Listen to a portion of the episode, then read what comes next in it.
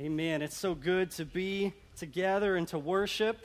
Absolutely. Thank you so much to our praise team and to so many of our volunteers who are going, who are back with the kids and in the nursery and everywhere. Thankful for them and the way that they serve us every single week. If you have a Bible, hope you do, find Genesis chapter 49. Can't believe it. We've been making our way through the book of Genesis, and we are to the second to last chapter this morning. We've been working our way verse by verse, chapter by chapter, section by section through this book. And that, that should say something in and of itself that we as Christians believe that the Bible is this important, that we would spend months at a time poring over words and poring over uh, chapters and poring over sections of the Word of God. And have we ever considered to ask ourselves, why do we even believe this book is so important? Why do we believe that the Bible is true? I don't know how that question might land on you. Maybe you are a Christian, and maybe you're ready to give me all of the apologetic reasons the history, the theology, all of these things that can explain this is why I know that the Bible is true.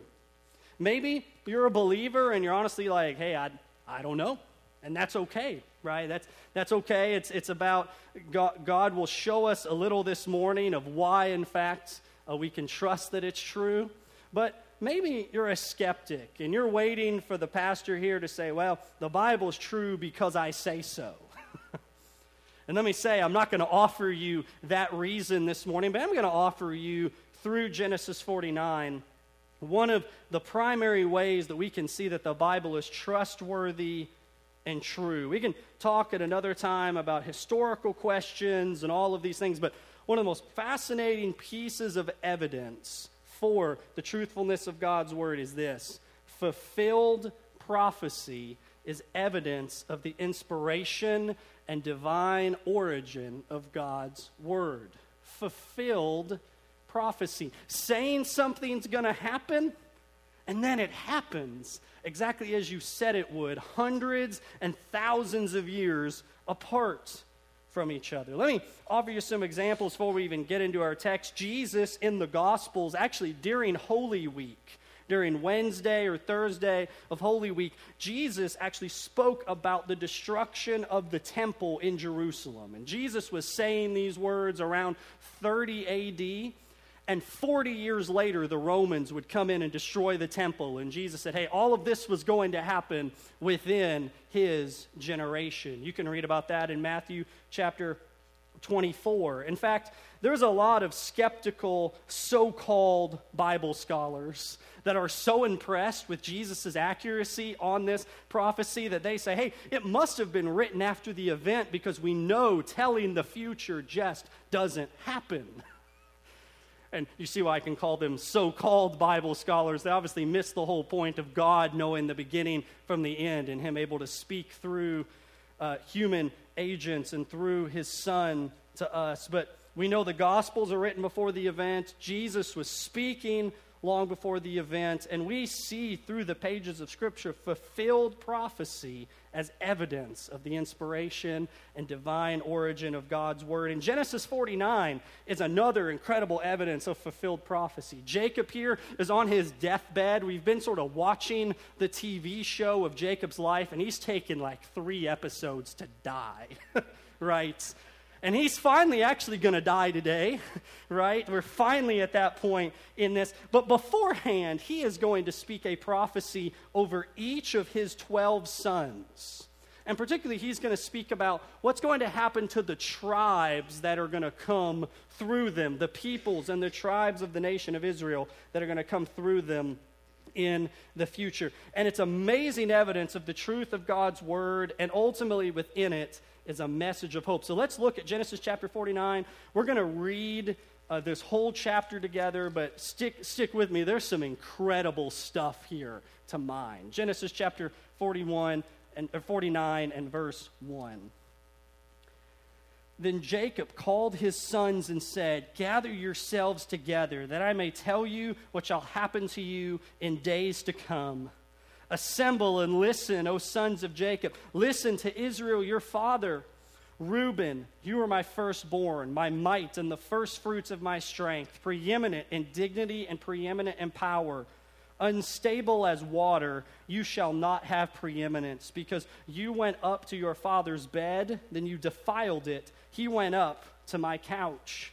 Simeon and Levi are brothers. Weapons of war are their swords. Let my soul come not into their counsel. O my glory, be not joined to their company. For in their anger they killed men, and in their willfulness they hamstrung oxen. Cursed be their anger, for it is fierce, and their wrath, for it is cruel. I will divide them in Jacob and scatter them in Israel. Judah, your brothers shall praise you. Your hand shall be on the neck of your enemies. Your father's son shall bow down before you. Judah is a lion's cub. From the prey, my son, you have gone up. He stooped down. He crouched as a lion, and as a lioness, who dares rouse him? The scepter shall not depart from Judah, nor the ruler's staff from between his feet, until tribute comes to him. To him shall be the obedience of the peoples binding his foil to the vine and his donkey's colt to the choice vine. He has washed his garments in wine and his vesture in the blood of grapes. His eyes are darker than wine and his teeth whiter than milk. Zebulun shall dwell at the shore of the sea. He shall become a haven for ships, and his border shall be at Sidon.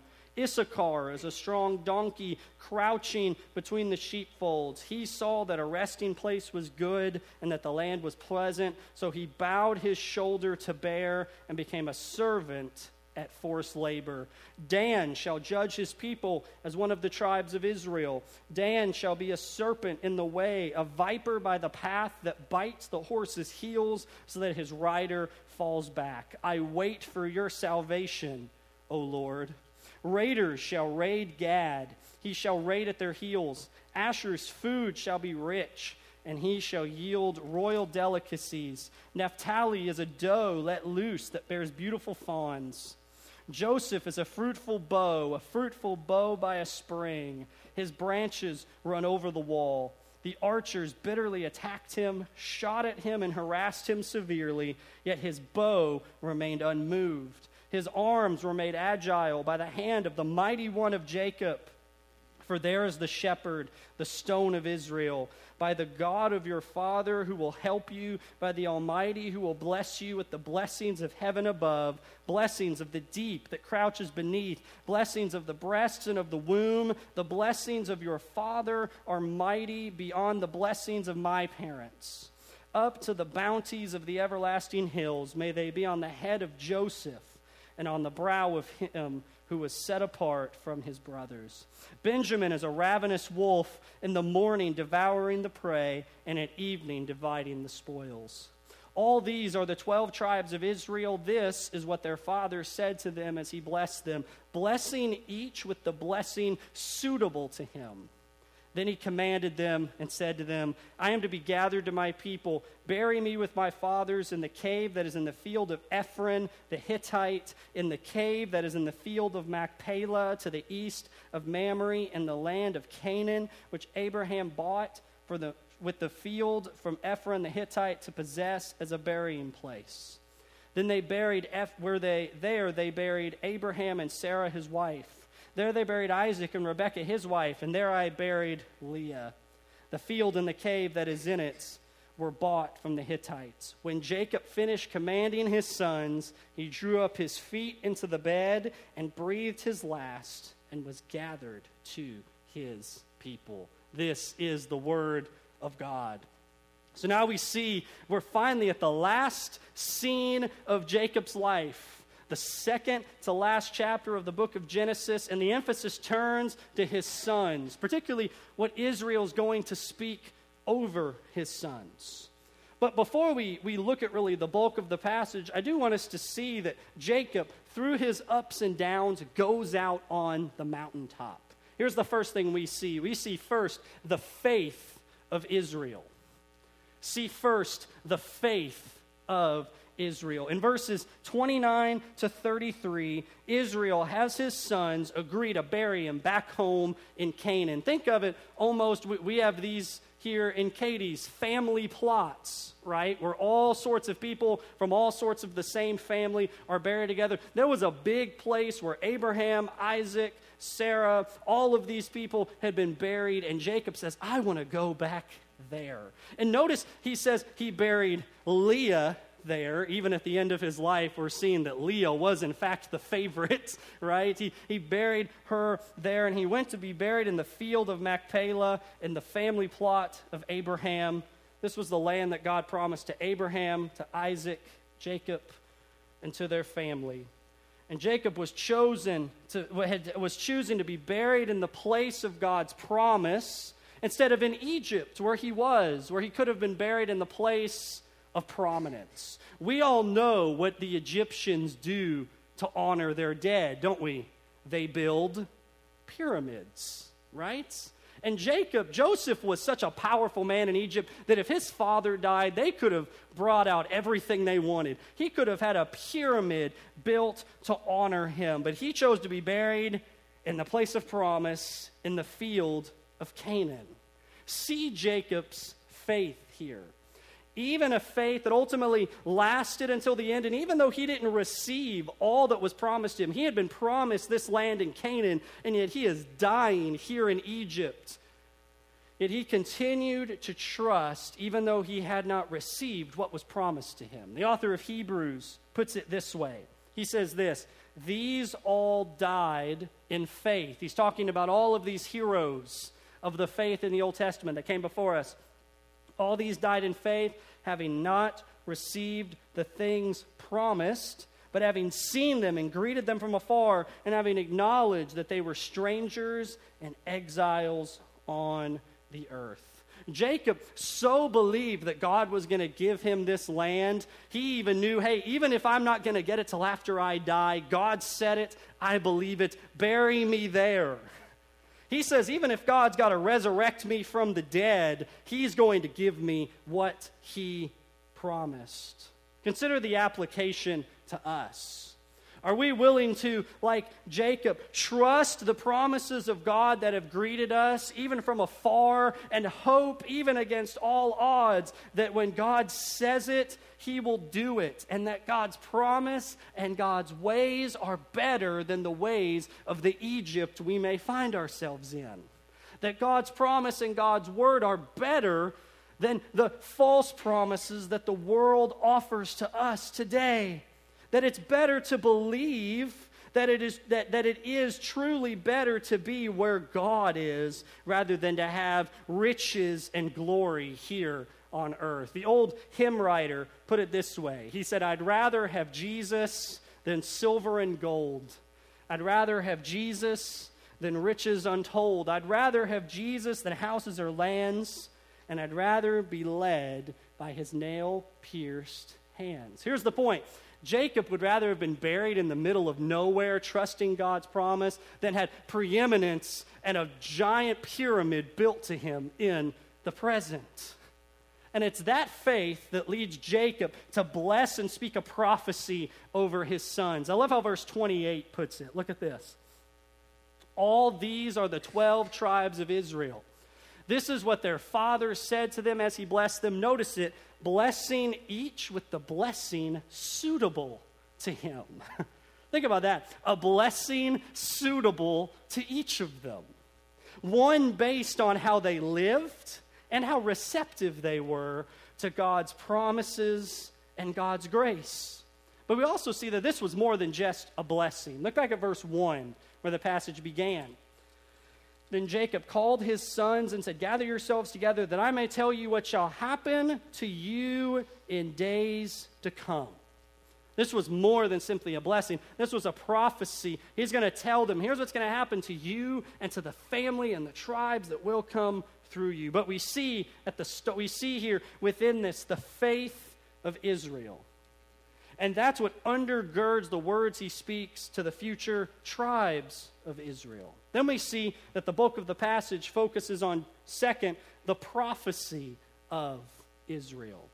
We turn from his faith now to basically 27 verses of this passage are nothing but prophecy to all 12 of these sons. And I promise you, we're not going to spend detailed time on every last one of these. Remember, the guy had 12 kids, and they had nations come through them. We could be here a long time if we wanted to dive into every aspect of all of these prophecies. But I do want to break them down into three general categories.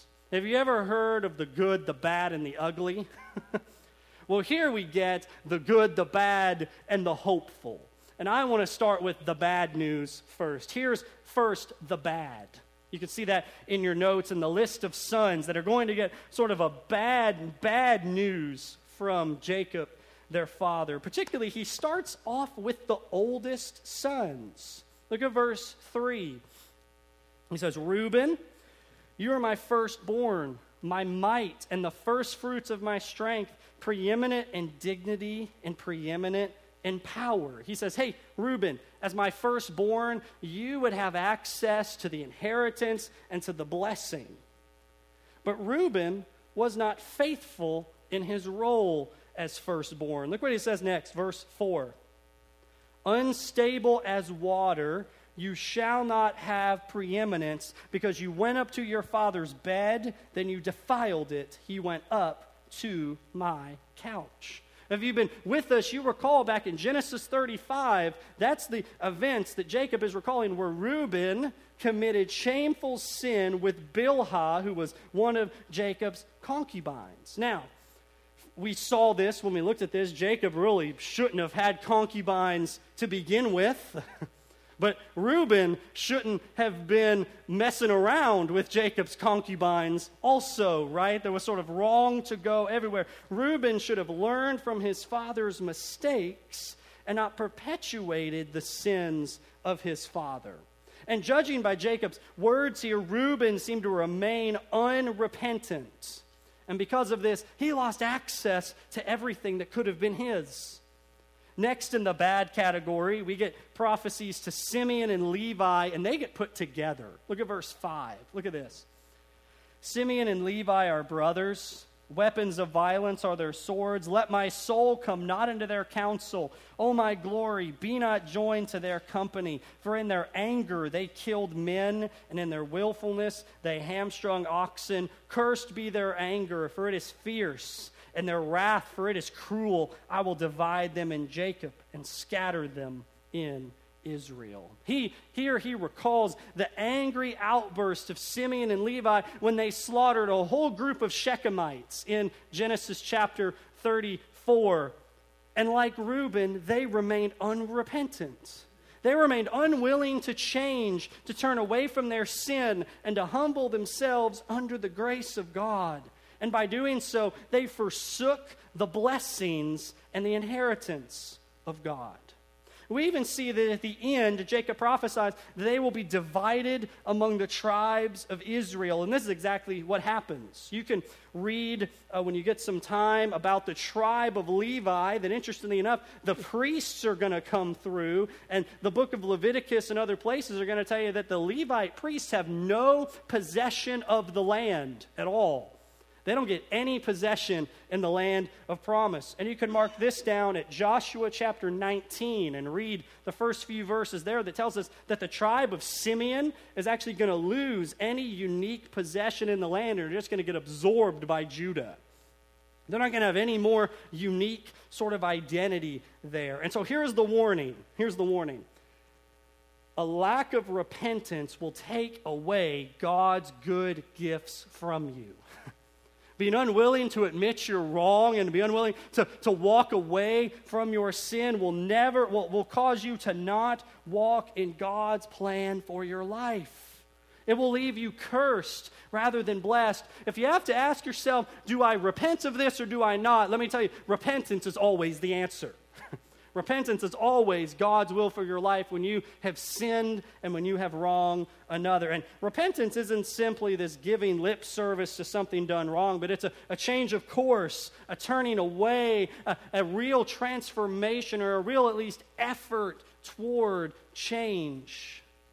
And finally, we see under the bad collection a sort of group of other of the brothers, don't we? And these statements can really be read as a mixture of good and bad. And frankly, these are brothers that really didn't get much of the spotlight throughout the book of Genesis. We see in verse 14 that the tribe of Issachar, he says, is going to be like a strong donkey and that they're going to be subjected to forced labor. It's a little unclear what he might be talking about here, but you can go read in the book of Chronicles that the offspring of Issachar became mighty warriors. And so that means not only were they mighty warriors in that they got work done, but they probably got captured a lot. Which is why he says that not only are they going to be strong donkeys, but they're probably going to be forced into, uh, into servitude from time to time. Verse 16 and 17, we see Dan compared to a snake, which actually is kind of positive and negative. Dan's name means judge. And so we see that Dan is going to be a judge. And it's interesting that Samson in the book of Judges comes from this tribe. And if you ever read the book of Samson in light of this prophecy, you kind of begin to see some real interesting, uh, real interesting elements that sort of begin to overlap there. Verse 19 says the tribe of Gad will often be subjected to war. In fact, it says that raiders will raid Gad, and if you were to read that in the original Hebrew, the word Gad and the word raider actually sound very similar. So he has this kind of wordplay going on, saying that Dan will also be warriors. And then down to verse 27, we see that the tribe of Benjamin, beloved Benjamin, the youngest, is going to be a ravenous wolf, which is a striking picture. He's going to be a, a, a, fierce devourer. In fact, let me give you some examples of where this is fulfilled. You can go read about this. This is one of my favorite stories in, in the Bible. The, in the book of Judges, there's this judge named Ehud. And I believe it's Judges chapter 3. He's a Benjaminite. And he goes face to face with this rather large king of Moab, if you get what I'm saying. He is very physically very large. And we read that in this face off, Ehud sticks his sword right into this massive man's belly to kill him, and that's how he delivers Israel. I love the Bible. I, I just think that's super cool. I really think that's super cool. And, and frankly, here we see a Benjaminite being a fierce warrior. In fact, there's two other antagonists in the Bible that are Benjaminites. One of them you might know of as King Saul. He was from uh, the tribe of Benjamin, and he really is sort of a good and a bad figure, depending on when you read about him and his life, right? That ravenous wolf thing can be good if it's on the side of good, and bad when it's on the side of bad. But then there's also a man named, a man in the New Testament named Saul, who becomes the Apostle Paul, who was from the tribe of Benjamin. And recall again, both of these men had this wolf like characteristics at different points in their life. And so we see Jacob speaking prophecies over these tribes that begin to become fulfilled, at least in individuals and in the general history of the tribe. And we see that under the bad category, it, it's at least mixed for these particular brothers. Let's consider next the good. Move from the bad news. Let's see some good out of this. Verse 13, we're told that the tribe of Zebulun is going to be in the midst of a trade route. They're, they're going to be in a prosperous area, and you can read about that, but that's actually where they end up. And we see in verse 21 or 20 and 21 that Asher and Naphtali are going to be prosperous as well. But notice that the bulk of good is said to Joseph. In fact, most of the brothers get one verse, Joseph gets five. He gets more blessing than any of the other brothers. Look at verse 22. Look what he starts with. Joseph is a faithful bow, a faithful bow by the spring. His branches run over the wall. The archers bitterly attacked him, shot at him, and harassed him severely. Yet his bow remained unmoved. His arms were made agile by the hands of the mighty one of Jacob. From there is the shepherd, the stone of Israel. Before we keep going, we see this picture of archers shooting at him and Joseph remaining unmoved. And I think this is a picture of what the brothers did to him earlier in the book of Genesis. They attacked him, but ultimately Joseph stood firm in his faith, and we saw him exalted later in the book. Look what, look what happens next by the God of your Father, who will help you, by the Almighty, who will bless you with blessings of heaven above, blessings of the deep that crouches beneath, blessings of the breasts and of the womb. The blessings of your Father are mighty beyond the blessings of my parents, up to the bounties of the everlasting hills. May they be on the head of Joseph and on the brow of him who was set apart from his brothers. Who wouldn't want that prayed over them from their father? writes, it says that the blessings of Joseph are going to be greater than Jacob's fathers, than Abraham and Isaac. And that the one who was set apart from the beginning, even to suffer, would ultimately inherit a unique blessing from God. I want you to notice also the various titles and names of God used here the mighty one of Jacob the shepherd, the stone of Israel, the, the Almighty. This God is blessing Joseph and his offspring. The one the other brothers rejected and even the world rejected would be blessed by God because of his faith. He is fruitful, and God will continue to make him fruitful. We move from the bad to the good, finally to the hopeful. To the hopeful. Right in the middle of the prophecy, there's a surprise. Did you notice it? You saw Judah there gets five verses like Joseph does, but we see another surprise. We begin to see that his blessing gets more attention on the promise than Joseph's does. That, that this whole time we've been paying attention to Joseph when really Judah is the main character. We begin, we've been paying all this attention to Joseph, but it says Judah is going to be the inheritor of the promises. The story of Joseph was really a story about Judah, that Judah will receive the promised king. Here's your third and final point. We see the promise of Israel. We've seen his faith, we've seen his prophecy, and within this prophecy is a hopeful promise for us. Verse 8. Look at this. Judah, your brothers shall praise you. Your hand shall be on the neck of your enemies. Your father's sons shall bow down before you. Judah is a lion's cub from the prey. My son, you've gone up. He stooped down. He crouched as a lion and as a lioness. Who dares rouse him? The scepter shall not depart from Judah, nor the ruler's staff from between his feet, until, the until tribute comes to him, and to him shall be the obedience of the peoples. Binding his foal to the vine and his donkey's colt to the choice vine, he has washed his garments in wine and his vesture in the blood of grapes. His eyes are darker than wine, and his teeth whiter than milk. We see that the whole time Joseph has appeared to be the main character, but Judah would be the one who would receive the promise that he is going to get, that the one who we thought was just the best supporting actor was really the main character all along. And that should blow our mind because remember, Judah blew it as well, didn't he? In fact, Judah was often the, the lead brother in betraying Joseph. But we see throughout this story, and we've seen this together throughout looking at the end of Genesis together, that he was repentant. He might have been the first to sell out his brother, but he repented and inherited the promises.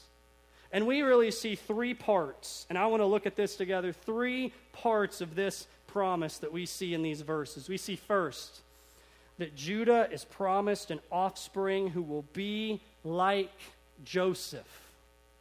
Judah's promised an offspring who will be like Joseph. Want you look at verse 8 again. Look at this. Judah, your brothers shall praise you. Your hand shall be on the neck of your enemies. Your father's sons shall bow down before you. Where's that last phrase? Where have we heard that before? Didn't God come to Joseph in a dream and say, Hey, Joseph, Genesis chapter 37, your brothers are going to bow down before you? And now Judah's told that through him is going to come one who's going to be like Joseph. Judah, his name means praise. He's going to receive praise for the one coming through him. And the one who's going to come through him would be like Joseph. His brothers would bow down to him. In other words, here's, here's what we're told we're told that in order to recognize the promised son of Judah, you need to look for someone like Joseph. That's why Joseph has gotten so much of the attention. Judah's going to inherit the promise, but we're told, Judah, your promised son, the one who's going to bring all this about, he's going to look like Joseph. He's going to be sold, betrayed, descend even to the place of death, but he will ascend to a throne and be bowed down to by those who betrayed him. Friends, who is that about? That's about Jesus Christ. Friends, Jesus is the true and better Joseph. And that tells us that that's ultimately who this story is about. That the promises that have gone through this book, all the way back to Genesis chapter 3, all the promises made back to Adam in the garden, and through all of these generations are going to come through Judah and the person is going to look at least somewhat like Joseph. He's going to be betrayed, he's going to descend, but in the end, people are going to bow down to him, and he will ascend to a throne. The second part of this promise, we see second, Judah is promised an offspring who will be a king. He's going to be like Joseph, but he's also going to be a king. Look at verse 9.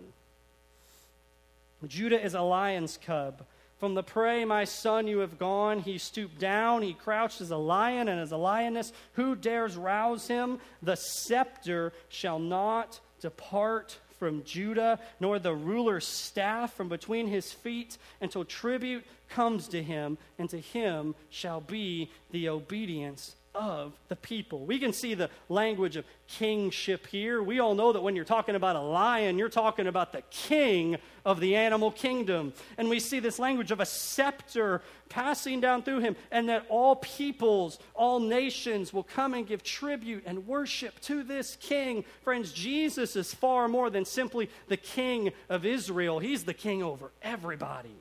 All, have, all authority in heaven and on earth has been given to him. And the Apostle John, as he's locked away on the island of Patmos, really begins to sees a vision that shows us really the fulfillment of this prophecy. So I want you to hold your place, Genesis 49, and you can look all the way in the book of Revelation. So all the way to the end, you'll begin to see it's the, the Bible has all these threads together because through all the human authors that wrote it down, there's really one divine author, right, that's working through all of them. And here's what we see Revelation chapter 5. And we see this vision John has, and he sees this vision of a scroll, and the scroll is sort of symbolic for who's got control over the universe. Think of it to hold the scroll would have been to hold the steering wheel of the world. And he says, Who, have, you, have you ever thought to this? Who is in control of everything that's happening? And John sees that there's nobody who's able to take hold of the scroll. And so that's what we drop into Revelation chapter 5. Look at this. Then I saw in the right hand of him who seated on the throne a scroll written within and on the back, sealed with seven seals. And I saw a mighty angel proclaiming with a loud voice, Who's worthy to open the scroll and to break its seals? And no one in heaven or on earth or under the earth was able to open the scroll and to look into it. And I began to weep loudly because no one was found to open the scroll and to look in it. And one of the elders said to me, Weep no more. Behold, the lion of the tribe of Judah, the root of David, has conquered so that he can open the scroll and its seven seals. There is a king who reigns in heaven and who rules over all things. And if you were to keep reading the book of Revelation, you would see that Jesus then begins to open these various seals, and all of creation begins to do what he says. There is not one atom or molecule that Jesus does not own, does not rule over as the good and kind King. And that should give us comfort today that Jesus, the one who came to earth and has nail pierced hands, rules the world. And that should give us peace. Russia doesn't rule the world. The U.S. government, praise God, doesn't rule the world. There's one above them. And friends, He loves you and has given Himself for you and I hope that would bring comfort to you that the lion of the tribe of Judah, of the root, the root of David, rules over all, and he's worthy for us to bring our tribute and our worship to. And we see finally that the offspring of Judah will reverse the curse. Reverse the curse. Remember, the whole problem of the book of Genesis, or all of these curses that come out of Genesis chapter 3, there's all these curses. When the man and woman sinned against God, the creation's cursed. It makes our work hard. The family's cursed. There's going to be conflict in the family. I'm sure none of us have ever experienced familiar or marital conflict, have we? He says that goes back to, to Adam and Eve in the garden. Man and woman are going to be cursed in various ways. But from Genesis chapter 3:15 on, God has this unfolding promise to reverse the curse and to create a new heavens and a new earth. Think of it as Eden 2.0. Better, it's not simply like, you know, the iPhone uh, 11 that's really just like the iPhone 10, only slightly different. No, no, no, no, no. He's going to recreate it all, and he's going to have Eden, but far better and incorruptible. And we sing that this king is going to bring this about. Let me have you look at verse 11 and 12.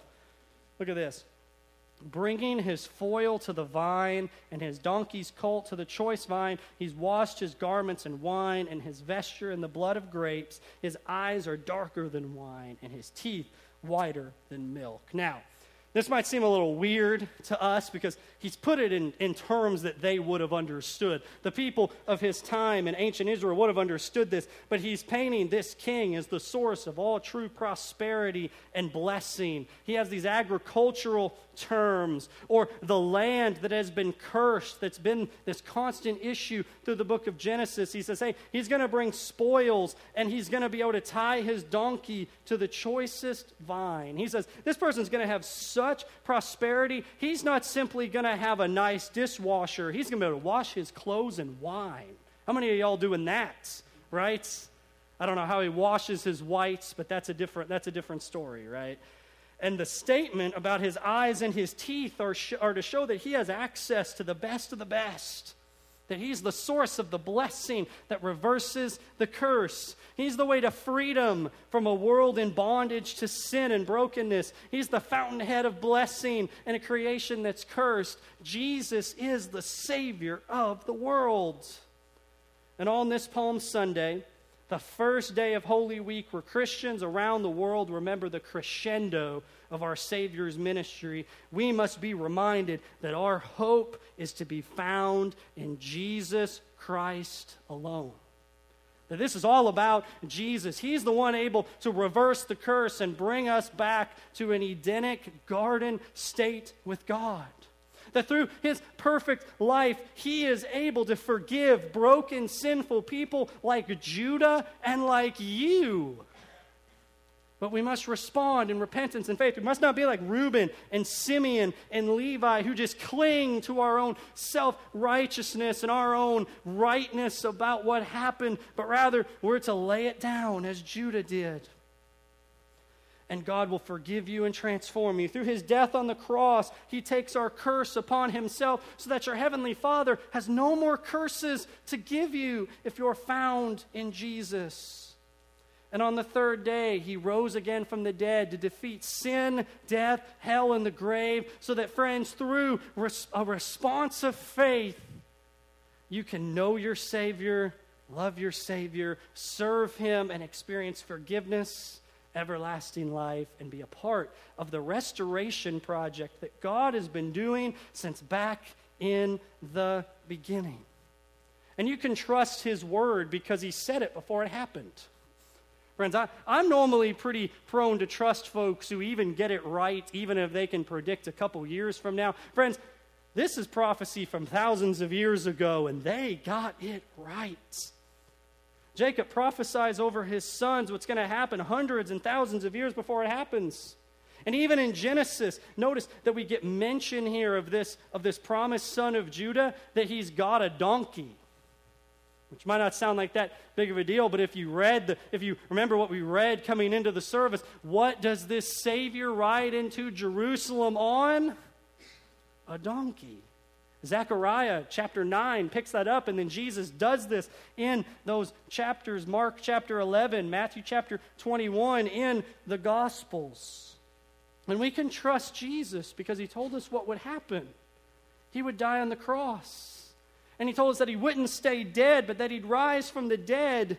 And friends, he's been to the grave and back. That's why I'm able to trust him about where about him being the way to get there.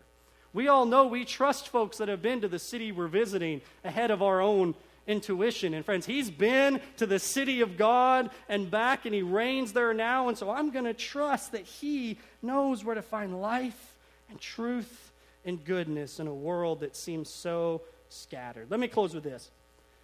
Let me encourage you today to place your trust in Jesus and in God's Word. It has proven trustworthy in so many ways, but particularly in this realm of fulfilled prophecy, telling us what will happen before it ever happens. And friends, that doesn't mean simply giving a nod to it. That means giving our life toward knowing it, studying it, and making sure others hear about the good news of this Savior. Jesus told a parable of a man who built his house on a rock and a man who built his house upon sand. And he reminds us that the man who built his house on the sand, when the rains and the floods came, his house washed away. But the man who built his house on the solid rock of Jesus and on his word stood firm in the day of trouble. He didn't say that the waves and the rains wouldn't come, but he said that the foundation was strong to stand on the other side. The invitation is to build the foundation of your life not on the sifting sands of political commentary or news media, or even in our day, folks who often claim to know what they're talking about. But, friends, to build the foundation of your life upon Jesus and His words. And when the rains come, that foundation will stand firm. So today I want you to commit yourself to trust, whether for the first time or for the hundredth time, in the Savior who lives forever and is able to save today. Maybe today you've realized that you haven't really placed your life on that foundation. You can pray right where you are. You can cry out to God and, and in your own words say, admit that you're a sinner. Confess that you believe in Jesus Christ as your, as, as your Savior and your Lord, and confess that you're following him by faith all the days of your life. Others of us can, can, can recommit our life by just taking this Holy Week to study his word, to get into the Gospels, to start at Matthew, the end of Matthew, or, or toward the end of John, and just read those last weeks of Jesus' life. Because the word is true, it's trustworthy, and it's worthy to build your life upon. Let's stand and let's pray together. Father God, we know that this is not some ordinary book. Sure, it, men and men, people wrote it, but the Holy Spirit inspired them and told them what to say. It contains supernatural things like fulfilled prophecy, things happening before they happen, telling us what will happen before it happens. And we confess that your word and your truth is worth giving everything for. That in a world full of falsehood, it is good to have a solid rock of truth on which to build our life and upon which to trust for our salvation. Lord, I want to pray right now for those that are within the sound of my voice, that, Lord, you would, by your Spirit, draw them to yourself, have them to know you and love you, who is the point, who is the Word Himself, God made flesh, Jesus Christ. And they would trust in, in your death, burial, and resurrection to save them from their sins. Lord, I pray for us as your people that we would come to know and love your word, to hide it in our hearts, that we may not sin against you, and to walk in obedience to you. I ask that you'd be honored in our worship and in the rest of our time together. We ask and we pray all these things in Jesus' name. Amen.